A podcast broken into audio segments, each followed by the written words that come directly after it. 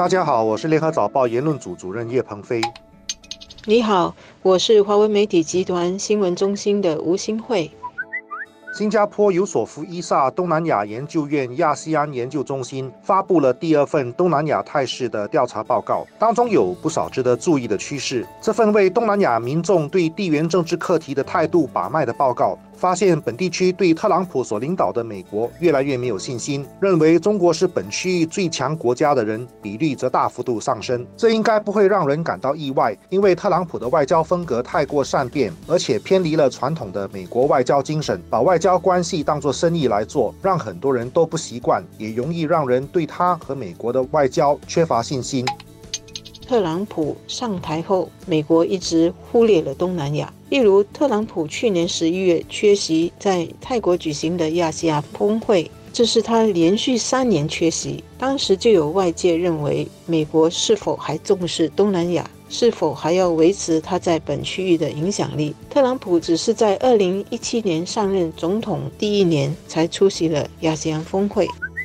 比较让人感到意外的是，东南亚民意对于中国崛起的态度却不是正面的。高达 百分之八十五点四 的人对中国政治和战略势力的膨胀感到担忧， 百分之七十一点九 的人也担心中国经济影响力的扩张。所以无论是政治上或者是经济上，中国的崛起都让东南亚人感到不安。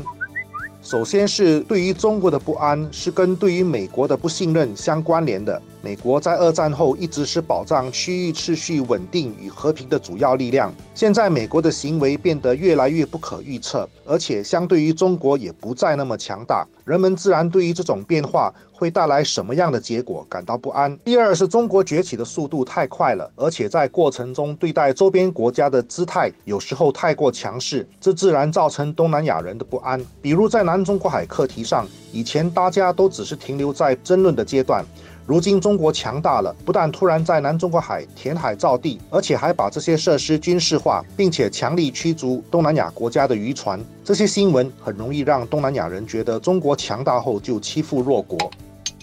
首先对中国缺乏信任，是因为感觉到中国的经济、政治和战略影响力已经超越美国，而这样的中国崛起却让亚细亚国家担心中国会设法把东南亚纳入它的影响力范围，把东南亚区域变成中美之间角力的一个主战场。换句话说，亚细安是担心中国会对本区域施加压力来达到它的战略意义。在多达 百分之六十 表明不信任中国的受访者当中，有半数以上认为中国的经济和军事实力可能被用来威胁其他国家的利益和主权。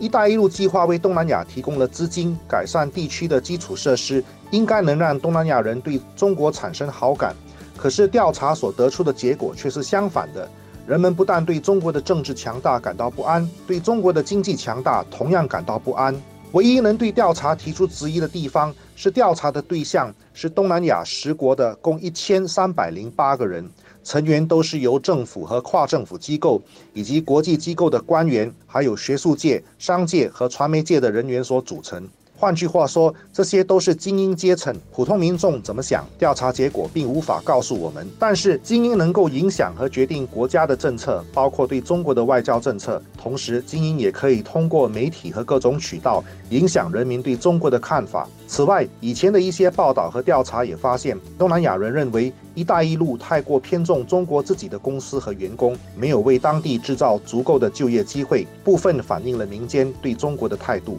所以，这份最新的调查报告还是值得中国当局重视的。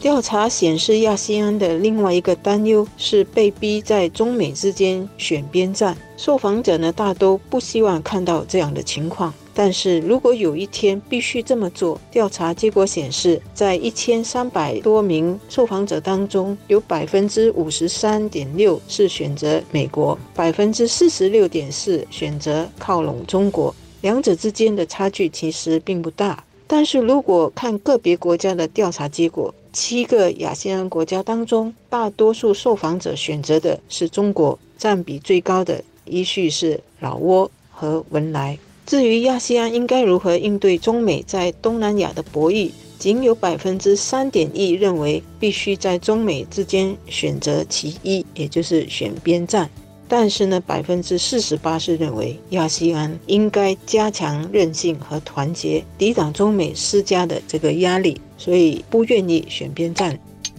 无论大国关系还会如何纠结和发展，亚细安区域最不愿意的是成为大国战略竞争下的一个棋子，否则在本区域呢就会引起更大的震荡，影响了区域安全。与此同时，亚细安组织呢必须保持团结，在中美博弈所引发的各种课题上，要认清本区域的利益和立场，才能避免卷入大国吵架的漩涡中。否则的话，十个成员国就会被分裂，会拉扯，一盘散沙，受害的还是本区域的安全和经济。